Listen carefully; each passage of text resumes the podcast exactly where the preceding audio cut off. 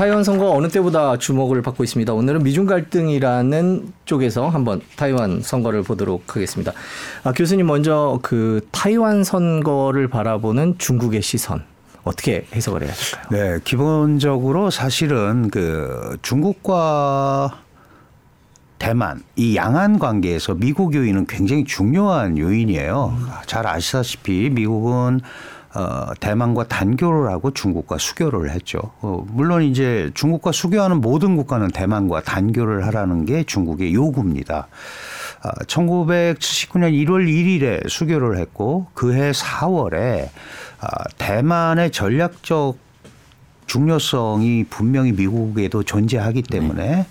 어, 대만을 안전하게 지켜주겠다라는 법을 하나 만듭니다. 그게 이제 대만 관계법이라는 법이에요. 네. 이 대만 관계법에 의해서 어, 실질적으로 어, 미국은 하나의 중국과 하나의 대만이 실질적으로는 존재한다라는 정책을 펼치게 돼 있습니다. 그런데 중국과 미국은 수교를 했는데 그 수교는 79년 1월 1일에 수의 수교 성명에 의해서 수교를 했죠. 그리고 72년에 닉슨이 방문하면서 또 공동 성명을 하나 냅니다. 그리고 1982년에도 또 성명을 하나 내요. 네. 이걸 이제 아, 중국이 늘 얘기하는 중미 간의 세계의 연합 성명 이렇게 얘기하는데 이때마다 아, 계속해서 어, 미국은 하나의 중국 원칙에 동의했다라고 이제 주장을 하는 겁니다. 그런데 미국 입장에서는 맞다. 중화인민공화국이 중국의 유일 합법 정부임을 인정했다. 그는 동의합니다. 그러나 중국은 대만이 중국에 속한다는 것이 중국의 입장이에요. 그런데 그 부분에 대해서는 중국은 하나의 중국의 그 대표가 당연히 중국이지만 대만도 있는 그대로를 놔둬야 된다. 이 현상 유지입니다. 그러니까 이거를 중국에서는 하나의 중국 원칙을 위반했다고 얘기하는 거고 미국은 이게 우리의 하나의 중국 정책이다 이렇게 얘기하는 거예요. 네. 그러니까 이 하나의 중국 원칙과 정책 사이에 분명히 괴리가 있는데 문제는 뭐냐 하면 지난번 에이펙 어, 바이든과 시진핑 정상회담에서도 나왔습니다마는 특별히 미국 입장에서는 대만 선거에 개입하지 말고 대만 선거가 어떻게 끝나든 그걸 존중해줘라 라는 표현을 했단 말이죠. 네. 그러니까 독립적으로 대만 문제를 대하라는 미국의 입장을 전달을 한 거예요. 그러면 제가 지금 말씀드린 대로 79년 단교하고 나서부터 쭉 어, 중국과 대, 미국과 대만 간에는 어, 실질적인 교류가 별로 없었습니다. 그러다가 차이잉원이라는 어, 소위 민주진보당의 어, 이 후보가 당선이 되고 미국에서는 트럼프 행정부가 시작이 네. 됐단 말이죠. 트럼프 대통령이 전화를 걸은 거예요. 차이잉원한테. 어, 그러니까 대만 입장에서 보면 그동안 몇십 년간 37년 만에 전화한 거거든요. 네. 어, 이제 미국이 우리를 국가로 인정하기 시작하는구나. 라고 얘기를 하는 그런 이제 상황이 된 거고 미국은 왜 전화를 했느냐. 트럼프가 어, 대중 압박을 시작하면서 보니까 대만이라는 게 중국의 결정적인 아킬레스건이 될 수 있겠다. 그러면 대만을 최대한 이용해서 중국을 압박해보자. 이러면서 사람들의 뇌리에 잊혀져 있던 대만이 이제 핵심 문제로 떠오르게 됐고 잘 아시다시피 미국과 중국은 남중국해라는 데를 둘러싸고 갈등을 하고 있습니다. 네. 그 위에가 바로 대만 해협이잖아요. 그러면 결국은 남중국해의 재해권과 대만 해협이 다 연결이 돼 있는 겁니다. 만약에 미국 입장에서 대만이 중국의 영향력, 통제력 안으로 들어가면 미국이 얘기하는 소위 서태평양 작전, 군사작전, 영향력 발휘 이런 게 근본적으로 어려워진단 말이죠. 그러면 그 대만이라는 섬의 위치가 어, 일본 오키나와 열도에서 쭉 나와서 대만이 있잖아요. 그러면 미일 동맹도 운신의 폭이 훨씬 좁아들고 네. 한미일 삼국 동맹도 운신의 폭이 좁아든다라고 미국은 생각을 하는 겁니다. 그리고 79년 대만 관계법 때문에 대만을 지켜준다고 약속을 했는데 저게 만약에 잘못되면 수많은 동맹국들에게 미국의 그 소위 신뢰도라고 그럴까 네. 이런 게 결정적으로 떨어지게 되는 거죠. 그러다 보니까 이 대만 대선을 둘러싸고 이게 미중의 대리전으로 그 중국이 원하지 않는 후보를 당선시키는 게 미국의 목적이 되는 거고요. 대만의 입- 어, 중국의 입장에서는 자신들과 가까이 지낼 수 있는 후보자가 당선이 되는 게 앞으로 양안 관계를 펼쳐가는데 훨씬 좋지 않겠습니까? 그리고 지금 중국 스스로가 경제적으로 굉장히 어려운 상황이기 때문에 내부 문제가 더 지금 중요하거든요. 그런 면에서 시진핑 중국 국가주석의 입장에서도 중국과 안정적인 관계를 가지고 가겠다고 하는 국민당 후보가 당선이 되는 것이 대만 문제에 한숨을 돌리면서 국내 경제 문제를 해결하는데 훨씬 좋은 겁니다. 그러나 물론 이제 그것 때문에 미국과 각을 세울 일은 더 늘어나겠지만 갈등이라고 하는 것은 기본적으로 해결을 하기가 쉽지 않습니다. 다만 관리는 가능한 거잖아요. 네. 근데 지금 에이펙 지난번 회의에서 미중 간의 갈등이 존재하는 걸 인정하고 다만 그 갈등이 충돌로 비화되는 것은 방지하자는데 합의를 했기 때문에 중국 스스로는 미중 간의 갈등이 관리 모드로 들어갈 만큼 조금 완화됐다라고 판단을 하고 있는 것 같아요. 그리고 미국도 지금 아시다시피 11월 까지 대선 때문에 외부를 신경 쓰기가 굉장히 어렵다, 어려운 상황이란 말이죠. 그런 상황에서 중국은 일단 국민당 후보가 당선이 되면 자신들이 안정적인 양안 관계를 가지고 가면서 국내 경제 문제에 조금 더 신경을 쓸 수 있고 국내 경제 문제가 어느 정도 올라오면 그게 대미 레버리지가 되는 거죠 경제적으로. 이런 연장선상에서 국민당 후보가 되기를 굉장히 기대를 하고 있다. 이렇게 보면 될 것 같습니다. 그러니까 이 선거를 바라보면서 많은 언론이나 어, 이런 데서 이게 미중 관계의 대리전이다라고 얘기를 하는 건데 실제로는요 대만 사람들은 여기서 뭐 무력 침공이나 이런 얘기들 우리가 뭐 펠로시 하원의장 방문 네네. 방 대만 이후에 많이, 많이 얘기가 나오지 않았습니까? 근데 실제로 전쟁이 날 확률은 굉장히 적다. 물론 우발적 충돌은 얼마든지 있을 수 있지만 지금 이런 선거를 바라보는 대만 사람들의 가장 큰 시각은 역시 민생 문제입니다. 먹고 사는 문제죠. 이 먹고 사는 문제를 어떻게 해결할까? 민진당의 입장에서는 중국과 각을 세우면서 친미 친일을 하는데 국민당의 입장에서는 국민당 후보는 중국과 안정적으로 지내는 것이 대만의 장기적 발전에 유리하다고 얘기한단 말이죠. 그러면 유권자들은 어느 쪽에 하는 게 더 자신들의 민생의 미래에 더 유리할까라는 데 더 신경을 쓰는 겁니다. 그러니까 겉으로 보면 미중 대리전처럼 보이지만 대만 사람들은 민생 문제에 더 많은 관심을 갖고 있는 거고 이 점에서 문제가 있어요. 지금 민주진보당이라는 당은 요번에 만약에 자신들이 재집권을 하지 못하면 민주화 독재라는 프레임에서 대만이 중국과 협력하는 대상이 됨으로써 민주를 잃게 된다라는 것을 내세우고 있습니다. 국민당은 만약에 중국이 원하지 않는 후보가 당선이 되면 전쟁과 평화의 변개점에 서 있는 거다. 근데 사실 이 두 가지 레벨이 같은 레벨은 아니잖아요. 그죠? 민주화 독재와 전쟁과 평화는 같은 레벨은 아닌데 서로 다른 얘기를 하고 있고 그래서 항상 대만 선거는 어, 지금 집권당인 민진당의 콘크리트 표가 한 30% 됩니다. 그리고 국민당도 한 25%가 돼요. 그러면 거꾸로 치면 한 45%가 부동표라는 네. 거잖아요.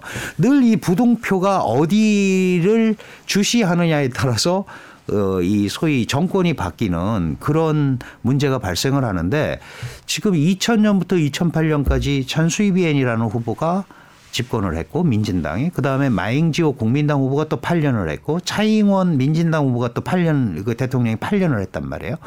그러면 이 순환 사이클로 보면 8년의 기회를 줬으니까 아마도 국민당이 찾아오는 게 이 민주적 정권 교체의 논리에 맞는다라고 국민당은 얘기를 하지만 그 말씀드린 콘크리트 표 플러스 제3당이 생겨버린 거예요. 네. 과거와는 다르게. 이러다 보니까 표가 분산이 되니까 아무래도 선거가 며칠 안 남았습니다마는 어, 이런 삼자 구도에서는 역시 집권당이 조금 더 프리미엄이 있는 게 아닌가라는 생각을 하게 되는 거죠. 그러면 결국은 이제 미국의 대중 정책은 기존의 그 틀을 가지고 움직일 수 있는 소지가 생겼지만 중국 입장에서 보면 그렇지 않아도 중국 내부 경제가 굉장히 어렵고 복잡한데 만약에 민진당 후보가 당선이 되면 또 각을 세우고 그것 때문에 파생되는 미중 관계가 또 있고 그러니까 여러 가지로 중국 입장에서는 국민당 후보가 당선이 되는 게 훨씬 더 좋다라고 생각하고 있는 겁니다. 그래서인가요? 어제 오늘 아침에 기사가 나왔습니다.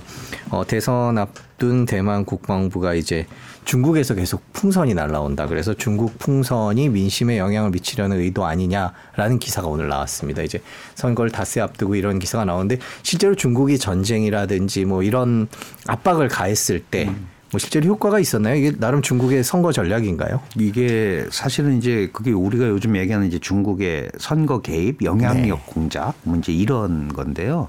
사실은 우리 뭐 4월 총선에도 문제가 있을 수 있다라고 이제 일부는 걱정을 하기도 하는데 사실 중국의 이러한 대중 압 대대만 압박이 성공했다기보다는 실패한 게 훨씬 많습니다. 아, 예. 왜냐하면 2000년도에 그 민주진보당 후보가 나왔을 때 물론 국민당이 분열이 돼 있었어요. 그때도 두 명의 후보가 나왔었기 때문에 어 그때 당시 중국의 총리가 주롱지 총리였습니다. 네. 주용기 총리가 만약에 대만 섬에서 민주진보당 후보가 당선이 되면 바로 전쟁이다. 어. 이런 표현을 했어요.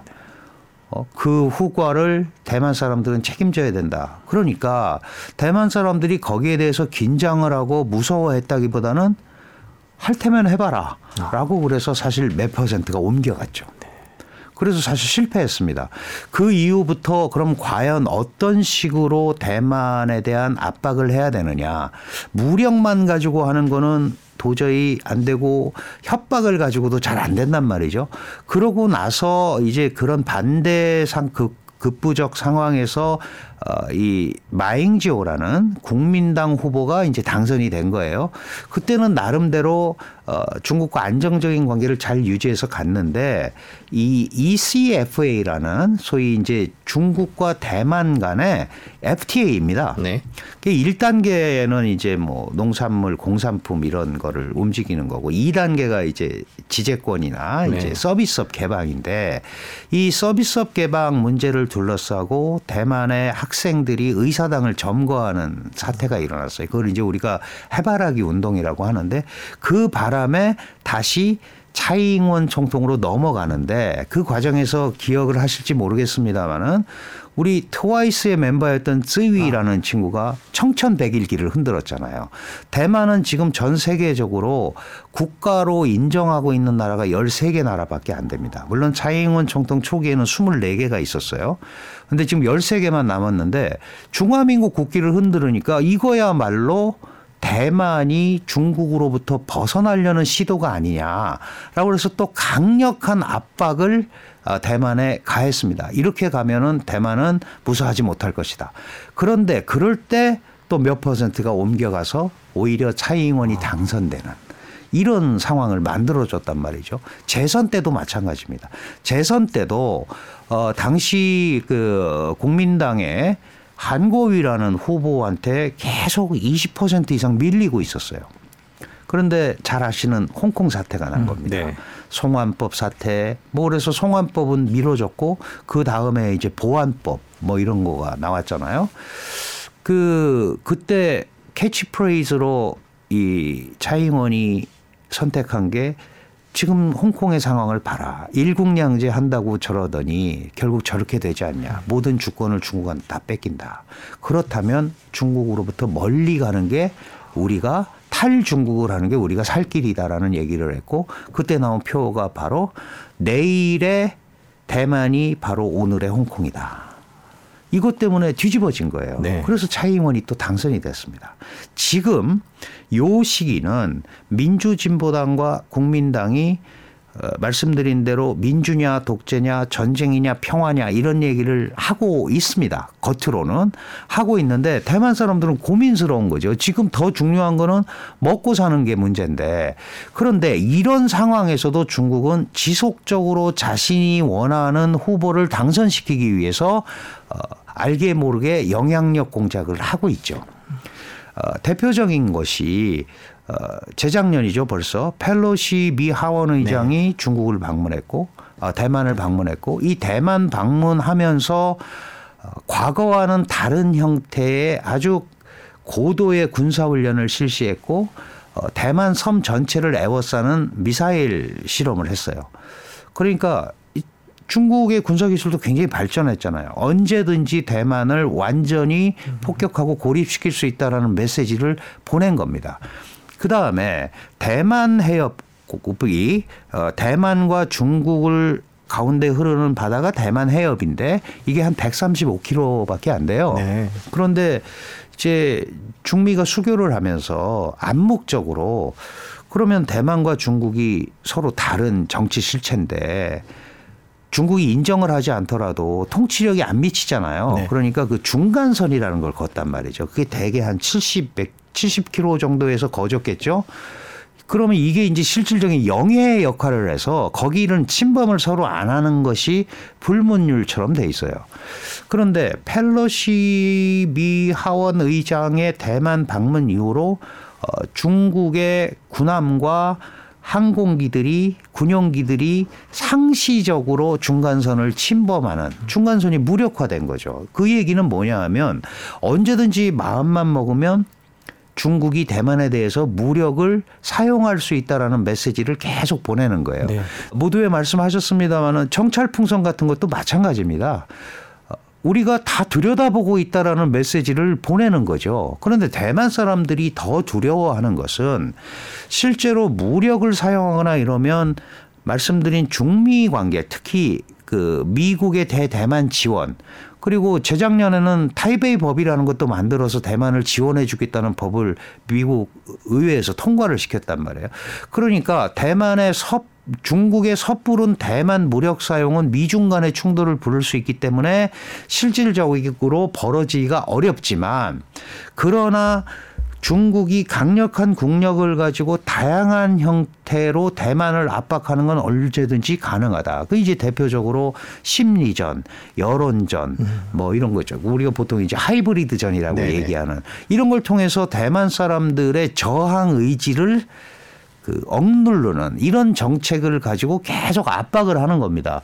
근데 이게 너무 두드러지게 하면 대만 사람들이 반발을 하기 때문에 어떻게 수위를 조절해야 되는지에 대해서 굉장히 중국도 지금 고민을 하고 있는 그런 상태에서 지금 선거가 치러지고 있다. 이렇게 보면 될 것 같습니다. 지금 말씀해 주신 대로 결국 대만 사람들은 미중 갈등 자체보다는 그걸로 인한 민생 경제에 미치는 그렇습니다. 영향에 더 관심이 네. 많은 것 같은데요. 그러면 중국이 최근에 자신들이 좋아하는 후보가 되지 않으면 경제 제재를 하겠다. 뭐 이런 것들은 조금 먹힐 가능성이 있다 이렇게 봐야 되나요? 아니면 그것도 아닌가요? 그 사실은 이제 대만은 여전히 중국에 대한 의존도가 훨씬 우리보다 훨씬 높죠. 우리가 뭐 25%에서 20%까지 떨어졌다 네. 그러는데 대만은 실질적으로는 거의 50%에 육박을 합니다.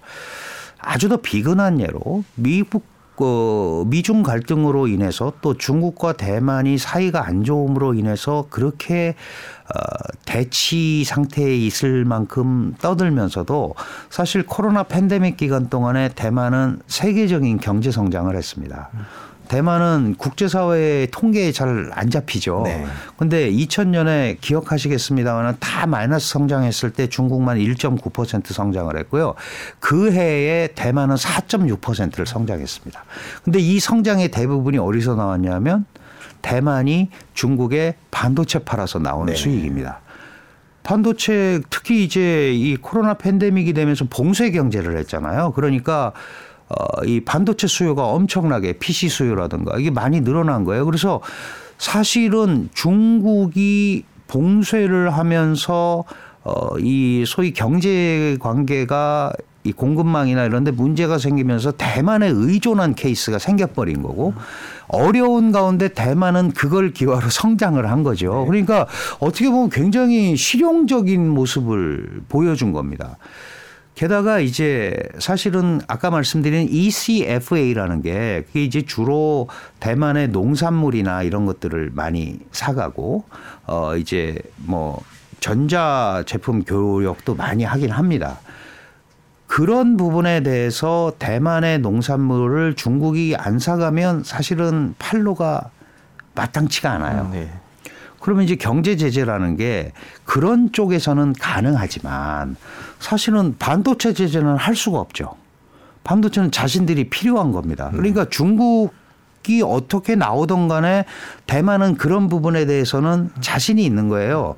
할 수 있습니다. 충분히 다양한 형태의 압박과 이걸 할 수는 있지만 본격적인 자, 이 어떤 경제 제재는 자신들도 문제가 생길 수 있기 때문에 거기까지는 가지 못할 거다라는 거를 알고 있고 특히 대만 같은 경우는 반도체라는 구조가 잘 아시다시피 미국의 원천 기술과 일본의 소부장, 소재 부품 장비, 그다음에 한국과 대만의 제조력으로 이루어지고 있단 말이죠. 굉장히 중요한 한 축입니다. 물론 여기에 뭐 네덜란드의 ASML도 있고 뭐 다양한 데가 있습니다만은 기본적으로 이 네 군데 이걸 우리가 이제 미국에서는 G4라고 얘기를 하고 우리는 동맹은 아니다. 음, 그리고 뭐 반도체 공급망 협의 정도지 이렇게 얘기를 하고 있잖아요. 그리고 이 TSMC 같은 데는 남경에도 공장이 있습니다. 중국 남경에도 공장이 있고 그 다음에 우리는 사실은 삼성이나 SK 하이닉스가 중국에 공장이 있잖아요. 이 대만 TSMC 같은 경우는 유럽에도 공장을 세우고 있고 일본에도 세우고 있습니다. 그러니까 훨씬 더 다각화하고 있는 거죠. 중국의 압박을 벗어나는 길은 대만 제조력의 국제화. 그 다음에 지금 차잉원 정부가 채택하고 있는 것도 중국의 압박에 벗어나기 위 압박을 벗어나려면 대만 문제를 국제화해서 많은 국가들이 관심을 갖게 하는데 초점을 맞추고 있는 거죠. 그런 차원에서 실질적으로 이 경제 제재 때문에 대만이 결정적인 문제가 생기기는 쉽지 않다. 지금 뭐 여론조사 결과는 그렇지는 않은 것 네, 같은데요. 그 뭐 열어봐야 되는 게 선거긴 합니다만은 그럼 반면에 미국은 그러면 지금 타이완 선 거를 어떻게 바라보고 있다고? 어, 미국은 기본적으로 어, 민주당이건 공화당이건 어, 이 중국적 색채에 대한 압박을 가하는 게 1번입니다. 그러니까 민주당이건 공화당이건 중국 때리기가 미국 내에서 표를 얻고 또 국제사회의 리더로서 기능하는데 훨씬 좋은 방식이라는 것을 미국은 알고 있는 거죠. 네. 그러다 보니까 중국과 각을 세우는 민주진보당 후보가 되는 것이 대중 전략을 펼치는데 훨씬 좋다고 생각을 하는 거예요. 근데 이게 이제 이번 선거를 잘 보셔야 되는 게 이게 대통령 총통만 뽑는 선거가 아니고 입법위원 선거랑 같이 합니다. 투표지가 세 장이에요. 또 하나가 정당 투표가 있습니다. 네. 그게 무슨 얘기냐 하면 총통이 예를 들어서 민주진보당이 되고 지금 국회 같은 경우는 국민당이 더 앞서 있습니다. 네. 그런데 문제는 134석인데 과반이 되느냐 안 되느냐가 굉장히 중요하잖아요. 그러면 과반이 안 되면 누군가 연합을 해야 되잖아요. 그 연합의 대상이 바로 지금 후보를 사퇴하지 않고 단일화 협상에 실패한 민중당의 거원자라는 후보예요. 그럼 거원자 후보는 왜 이렇게 계속 남아 있느냐? 정당 투표에서 5% 이상의 득표율을 받으면 비례대표를 배정받게 돼 있어요. 네. 그러면 예를 들어서 끝까지 남아서 정당 자기가 총통이 안 되더라도 정당 투표에서 뭐 10% 이렇게 얻으면 캐스팅 보드가 아니라 열석 이렇게 가능해지는 거거든요. 그러면 충분히 양당 정치 구도에서 뭔가 역할을 할 수 있다고 생각을 하는 거죠. 그러면 국민당 같은 경우는 예를 들어서 총통은 지금 뭐 2, 3% 앞서가는 걸로 계속 나옵니다. 사실 2, 3%는 오차범위이기 때문에 개표를 해봐야 해봐야죠. 거지만 제가 말씀드린 콘크리트 표가 있고 이게 어차피 과반수가 안 넘는 데서 결정이 된다면 지금까지는 민주진보당 후보가 약간 유리한 건 확실해요. 그러면 그거를 상쇄할 수 있는 국회 입법위원을 과반수를 한다면 어느 정도 균형이 되는데 과반수도 못 얻고 이거를 뺏기면 상당히 국민당으로서는 문제가 생기는 거고 이 국민당에 문제가 생긴다는 거는 중국한테 타격이 되는 거예요. 그러면 미국은 그렇게 가는 것이 대중 전략을 펼치는데 훨씬 좋다고 생각을 하니까 결국은 기존의 소위 친미 친일 노선을 계속 강조하는 이거의 근저는 탈중국입니다. 중국으로 중국의 색채를 지우고 친미 친일을 해야 한다라는 아, 소위 민주 진보당이 중국 미국으로서는 대중 전략을 펼치는데 훨씬 유리한 그런 구조인데 이게 사실은 이 새 후보가 말은 다 뭐 예를 들어서 우리는 각을 세우고 이럴 거다 뭐 이렇게 얘기는 하지만 실질적으로 이 새 후보의 공통점은 현상 유지입니다. 네. 민주진보당의 후보도 현상 유지고 국민당 후보도 현상 유지고 민중당 후보도 현상 유지예요. 무슨 말씀이냐? 다만 중국이 볼 때는 독립 지향적 흐름을 가지고 가면서 현상 유지를 하는 후보와 그래도 잘 지내겠다, 안정적 관계를 유지하겠다라고 하면서 하는 현상 유지는 분명히 차이가 있죠. 네. 그리고 그 가운데서 중간 노선을 선택하는 커원서 후보가 있는데 지금 커원서 후보 같은 경우는 세간의 평가가 중도 없는 중간 노선이다. 이 색깔이 없어졌다. 가운데서 너무 양쪽 그걸 보면서 어, 살아남으려고 너무 이상한 정책도 없는 선거를 음. 하는 거 아니냐라는 비판을 받고 있어요. 네. 그러나 그럼에도 불구하고 양당 정치의 극한 대립에 지친 2030, 3040들은 커먼저 후보를 지지하는 사람이 아직도 있단 말이죠. 그 여론조사라는 거는 이제 열흘 전 까지밖에 공표를 못 하게 돼 있고 네. 지금은 안 나와 있는데 이 마지막 순간까지도 보면 그래도 한 15%는 충분히 이 커원저를 지지할 거다라고 얘기를 하고 있단 말이죠. 그러면 사실 15%의 지지라는 거는 굉장한 지지거든요. 더 넘을 수도 있고요. 20%가 될 수도 있고. 그렇다면은 이거는 어 중국, 미국 누구도 이 대중 전략이나 대미 전략을 펼치는데 적절하지가 않은 그런 숫자입니다. 사실은. 그러면 이제 대만이 그런 가운데서 어떻게 나름대로의 독자성을 확보하느냐. 이거는 또 다른 숙제가 되겠죠. 그래서 이번 선거가 끝나고 나서 그 이후가 더 문제다. 저 갈라진 어, 이 사회의 봉합도 그렇고요. 또 이 역학 관계를 어떻게 조정하느냐 이게 오히려 더 큰 문제다라고 대만의 많은 정치학자들이 지금 걱정을 하고 있는 거죠. 커언저 후보가 만일에 캐스팅 보트를 쥐게 되면 친미다, 친중이다 말할 수 없는 애매한 상황이 되는 그렇습니다. 건가요? 본인이 뭐라고 얘기하냐면 자신들이 협력할 수 있는 문제는 당을 가리지 않고 사안별로 협력하겠다라고 했으니까 벌써부터 그게 어떤 판단이 될지는 잘 모르는 거잖아요. 그러니까 어 예를 들어서 민진당 후보가 당선이 되더라도 이 커원저 후보와 국민당, 그러니까 민중당과 국민당이 연합을 해서 의회에서 문제가 생기면 그 그대로 안 갈 수도 있고요.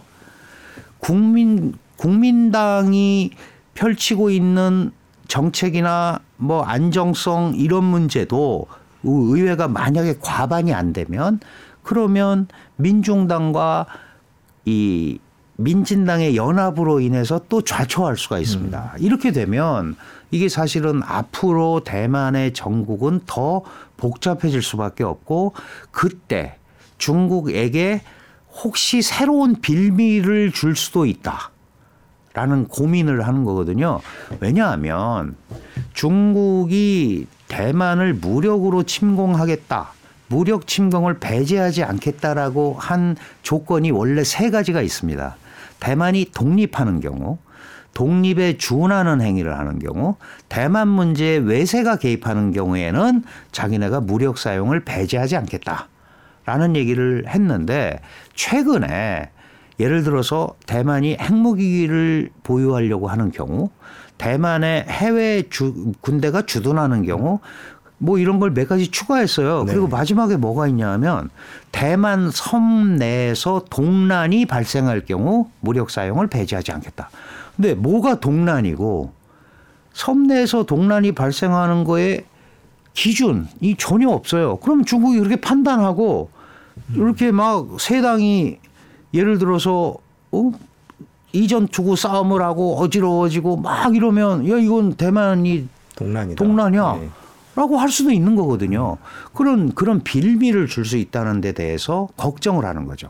다만 전면전이나 이런 것들은 굉장히 어렵지만 그런 과정을 통해서 겁박이라든가 아, 아주 지속적인 그 군사 훈련이나 이런 걸 통해서 어, 이 소위 대만 사람들이 대만에 대한 믿음감, 신뢰감을 상실하게 함으로써 어, 대만 사회를 근저에서부터 와해시키려고 하는 이런 것들이 중국의 하이브리드 전략이다 이렇게 이해를 하면 될 것 같습니다.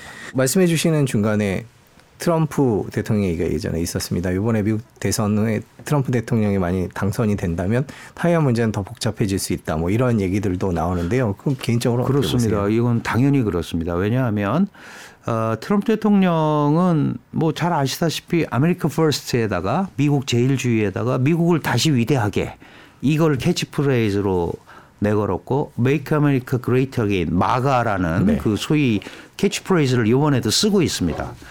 바이든 같은 경우는 미국이 돌아왔다. America is back이라는 걸 썼고 미국이 세계를 다시 리드한다. 이 표현을 사실은 동의어입니다. 사실상의 동의어죠. 미국이 세계를 이끌고 간다라는 건데 다만 뭐가 다르냐 하면 트럼프는 국제사회건 뭐건 모든 거를 일대일로 상대합니다. 그런데 바이든은 왜 미국이 그걸 다 책임을 지느냐. 나와 생각과 가치가 같은 사람들을 규합해서 이게 이제 민주 동맹이라는 거죠. 국제 규범을 만들어서 그걸 가지고 압박을 하자. 그래서 그 중국 대 국제 구도 국제사회의 대립 구도를 만드는 게 바이든이에요. 그런데 만약에 트럼프가 되면 우리가 왜 n분의 1이 돼서 거기에 나서서 그런 국력을 소비하느냐. 1대1로 얘기하면 되지. 대만 문제 우리한테 유리하면 우리가 행동을 하면 되지 그거를 모든 나라를 끌어들이고 인도 태평양 전략에 대만이 핵심적 지위를 가지고 있다 이런 얘기 계속하면서 같이 갈 필요가 없다는 거죠. 그러면 대만이 어떻게 보면 알아서 해라. 라고 할 수도 있는 거예요. 그럼 당연히 중국 입장에서는 바이든보다는 국제 규범을 가지고 접근하는 바이든보다는 1대1로 접근하는 트럼프가 훨씬 상대하기가 좋은 거죠. 그 트럼프 얘기를 듣고 아 우리가 이거는 이렇게 이렇게 할 수 있다. 그런데 바이든 같은 경우는 규범을 만들었단 말이죠. 그게 대표적으로 IPEF 같은 공급망 협의체잖아요. 트럼프가 공언하고 있습니다. 지금 내가 당선되면 첫 번째 할 일이 IPEF에서 탈퇴하는 거다. 그거를 옛날에도 했었어요. 오바마가 만들어 놓은 TPP에 당선되자마자 제일 먼저 탈피했잖아요. 네. 내가 왜 11분의 1이 되느냐. 나 혼자 하면 내가 뭐 갑인데. 그래서 우리하고도 전부 어떻게 했어요? 1대1로 해서 뭐 방위비를 어? 분담금을 5조 내라, 일본에다는 50조 내라 막 이랬던 거 아니에요.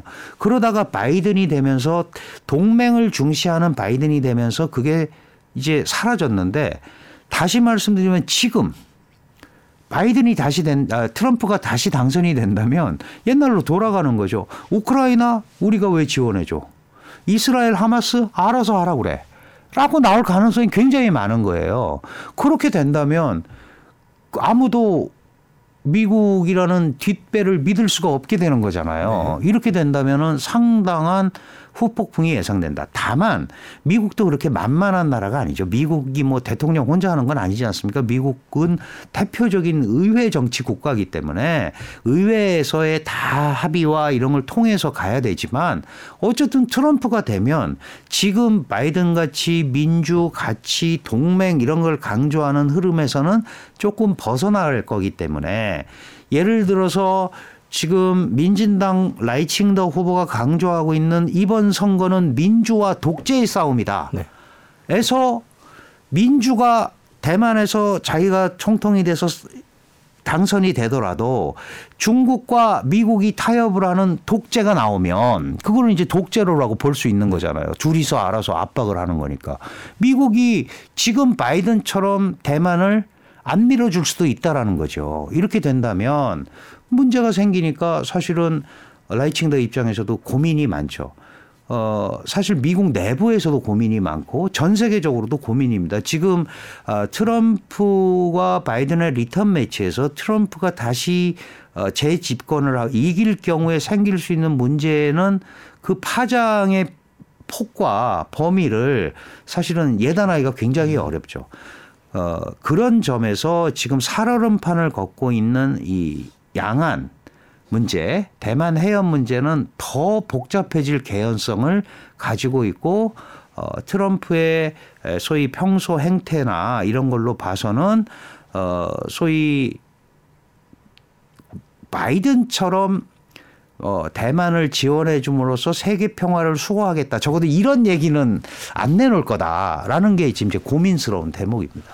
그럼 이번 타이완 선거에서 어느 쪽이 이기느냐와 저기 대만 해협 그거는 어떻습니까? 민주진보당 후보는 대만 독립 성향을 갖고 있기 때문에 아무래도 어, 대만에 대한 상시적 위협 그게 뭐 실질적인 공격이나 이런 걸 하지 않더라도 상시적 위협의 빈도와 강도는 훨씬 더 강화될 수밖에 없습니다.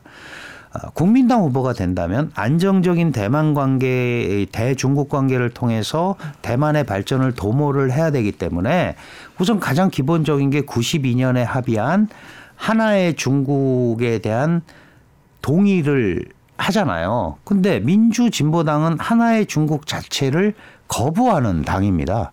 중국은 애초부터 하나가 아니라는 거죠. 대만은 대만대로의 위치가 있는데 왜 이거를 하나의 중국이라고 하느냐. 그러니까 전제가 잘못된 거죠. 중국은 하나의 중국을 인정하는 것이 양안 교류의 출발점이라고 얘기하는데 민주진보당 그걸 안 한단 말이죠. 안 하니까 대만으로부터 떨어져 나가려고 그러는 독립분자들이라고 공격을 하는 거고 국민당은 적어도 안정적인 양안 관계를 통해서 대만의 발전을 추구해야 한다고 얘기하니까 그 점에서는 각을 세울 게 훨씬 덜한 거죠.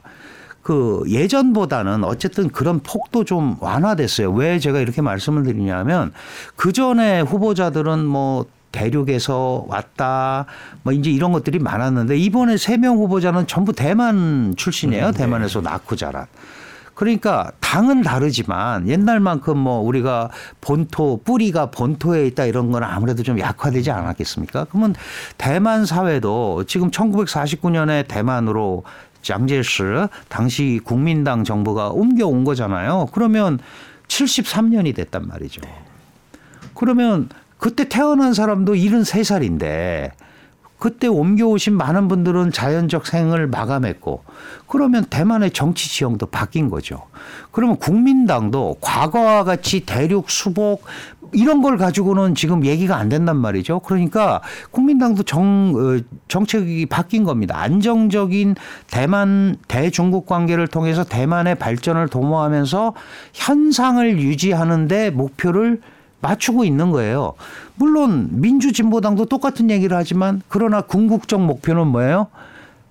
대만 공화국을 세우는 게 궁극적 목표예요. 다만 그 얘기는 할 수가 없죠. 왜?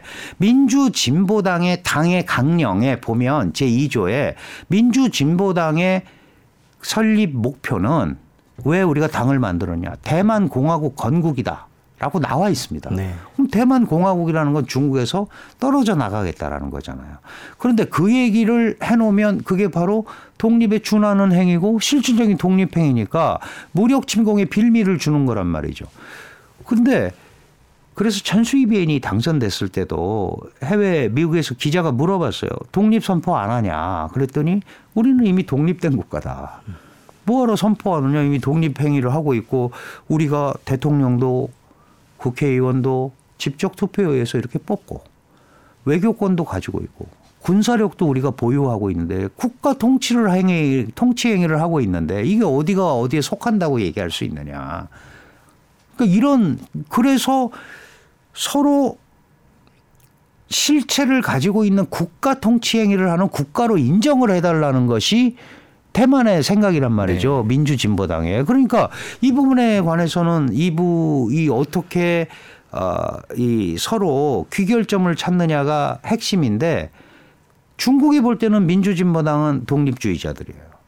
다만 국민당은 92년도에 컨센서스 하나의 중국에 동의를 하고 물론 각자가 표현하기로 했지만 어쨌든 중국은 하나다라는 데는 동의를 했기 때문에 적어도 떨어져 나가려고 하지는 않잖아요. 네. 그러니까 그런 부분에 대해서는 중국 입장에서는 어 대만의 소위 국민당 후보가 되는 것이 훨씬 더 안정적인 양안 관계를 자신들도 끌고 가는데 더 유리할 거라고 생각을 하고 중국은 시간은 중국 편이라고 생각을 하고 있는 거죠. 장기적으로 가면 결국은 자연스럽게 올 거다. 그래서 무력 침공보다는 자연스러운 흡수 이쪽에 더 많은 초점을 맞추고 있는 거 아닌가 이렇게 판단이 됩니다. 중국 내부에서도 무력으로 침공을 하면 물론 변수가 다양하지만 물론 이제 중국이 이긴다는 법은 없어요. 뭐 우리가 러시아 우크라이나 전쟁을 봐도 알지만 그러나 대만이 중국을 이길 기회는 더 없잖아요. 그렇죠? 네. 타격은 입힐 수는 있지만 그런 상황에서 누울 자리를 보고 다리를 뻗는다고 그런 상황은 안 일어나야 된다라는 전제를 놓고 본다면 결국은 중국은 우리가 경제력도 세지고 안정적으로 국제사회에서 움직이면 자연스럽게 대만을 복속시킬 수 있고 흡수할 수 있다는 생각을 오히려 더 많이 하고 있다. 이렇게 예측을 할 수는 있습니다. 네. 경제적인 측면에서 좀 여쭤보겠습니다. 아무래도 대만 경제 얘기할 때는 반도체 TSMC를 빼놓고 얘기할 수는 없을 텐데요. 이번 미중 갈등을 포함해서 동북아 정세 측면에서 이번 타이완 선거와 TSMC 반도체 산업 어떤 영향을 미친다고 봐요? 네, 사실 TSMC는 민간 기업이죠. 민간 기업인데 1987년에 설립이 됐는데 그럼에도 불구하고 사실은 실질적인 국용의 역할을 네. 담당하고 있죠. 그렇죠? 어, 갑자기 그 신주라는 신주 과학공업단지의 어, 대규모의 공장 부지와 그럼 정부가 굉장히 많이 그 지원을 네. 해줬단 말이죠. 그래서 지금 이제 세계적인 파운드리 업체가 됐고 TSMC뿐만 아니고 UMIC라는 또 네. 파운드리 회사가 둘이 합치면 거의 80%에 육박하는 파운드리 역량을 가지고 있죠. 이제 이런 상황이기 때문에 뭐 일부에서는 대만을 점령하면 TSMC가 중국계 될 거라서 한다라고 그러는데 공장 껍데기만 점령하면 뭐합니까? 그거는 뭐 전혀 이제 있을 수 없는 생각이고요. 실질적으로 중국이 지금은 TSMC의 어, 반도체가 필요합니다. 어, 중국이 지금 뭐 40나노, 60나노 이런 거는 굉장히 많이 생산을 하고 이거 잘 쓰고 있어요. 근데 우리가 보통 20나노 이하, 특히 미국 어, 상무부가 그 규범하고 있는 14나노 이하는 중국 내부에서 못 하잖아요. 얼마 전에 화웨이가 7나노 뭐 반도체를 탑재했다가 알고 보니까 아니다 기다 막 이게 말이 많았잖아요. 아직 그 능력은 없는 것 같습니다. 그래서 적어도 당분간은 이 하이엔드 반도체는 해외에 의존할 수밖에 없는 게 중국의 입장인 거죠. 그렇다면 대만도 중국에 대해서 나름대로 레버리지를 가지고 있는 거예요.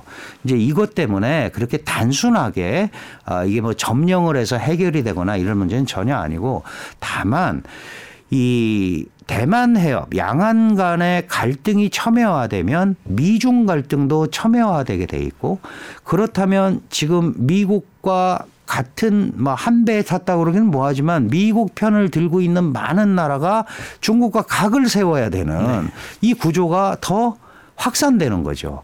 그렇다면 뭐 지금도 소위 미중 사이의 진영화 줄 세우기가 되고 있다. 우리만 고민하는 게 아니고 많은 국가들이 고민하는데 이게 더 극렬화된다면 결국 많은 국가들이 각자 도생, 보호주의 이렇게 나갈 수밖에 없는데 그럼 대한민국 같이 여러 원자재를 조합을 해서 물건을 만들어서 세계로 수출해야 되는 통상 국가들은 상당한 압박에 시달릴 수밖에 없는 원자재가 부족하니까 이런 문제가 생길 수밖에 없다. 지금도 당장 중동의 이스라엘과 하마스 간에 문제가 생기니까 이란이 위협하잖아요. 호르무즈 해협 문제 생기면 말레카 해협 못 들어오죠. 남중국해 통해서 대만 해협으로 와서 우리한테 석유가 오는데 원유가 이 루트가 다 끊겨버리는 거예요. 이런 구조를 어, 지구촌 어디에서든 문제가 생기면 안 되는 거죠. 그러니까 이런 문제가 생기는 것이 전부 다 미중 간의 갈등으로 비화될 수 있고 미중 간의 갈등으로 비화되면 이 가운데서 고민하고 있는 수많은 국가들에게는 엄청난 압박으로 다가올 수밖에 없다. 이런 생각을 우선 경제적으로 하나 해야 되고요. 그다음에 군사 안보적으로도 문제가 많이 있습니다. 이 대만 해협에서 군사 충돌이 혹시라도 생기면 한미가 동맹이잖아요. 그다음에 미일도 동맹입니다. 한국에는 평택에 미군 기지가 있고요. 일본은 여덟 개의 기지가 있어요. 육해공 기지가 다 있습니다. 그러면 이 대만 해협에서 문제가 생기면 동맹국으로서 일정 부분 미국의 요구를 들어줘야 되는 부분이 있죠. 뭐 지상군은 안 가더라도 공군력이 간다든가 뭐 여러 가지 도움을 요구하면 해줘야 되잖아요.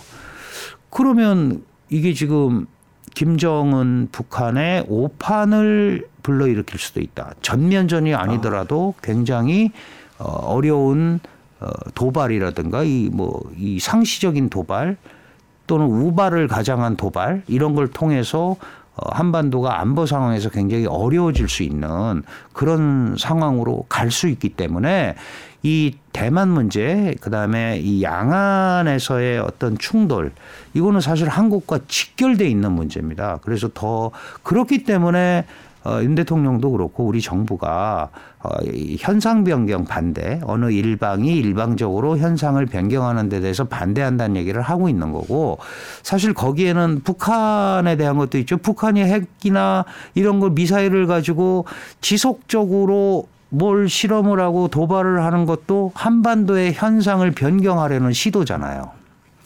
그러니까 이런 쪽으로 음. 국제주의적 원칙에서 문제를 얘기하고 있는 거지 절대로 뭐 중국에 대해서 하나의 중국 원칙을 간섭한다거나 그런 면은 아니거든요. 그렇기 때문에 이 대만 해협 문제, 양안 문제 어, 좀 더 깊게 봐서는 남중국해 문제까지 사실은 우리와 매우 직결돼 있는 문제.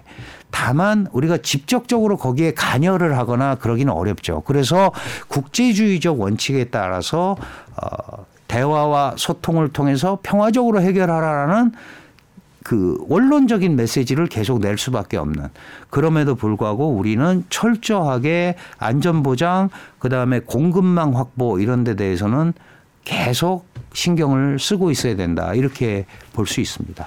네, 타이완 선거 그 미칠 수 있는 영향들에 대해서 짚어봤습니다. 저 이번에 타이완 선거 때 타이완에 가신다고 말씀을 그 들었습니다. 선거 당일날 네. 예 한번 가서 좀 보려고 합니다. 네. 어떤 상황인지. 네, 저희 다녀오셔서 한번 다시 그 네, 설명해 네. 주셨으면 좋겠어요. 오늘 긴 시간 감사합니다. 네 고맙습니다.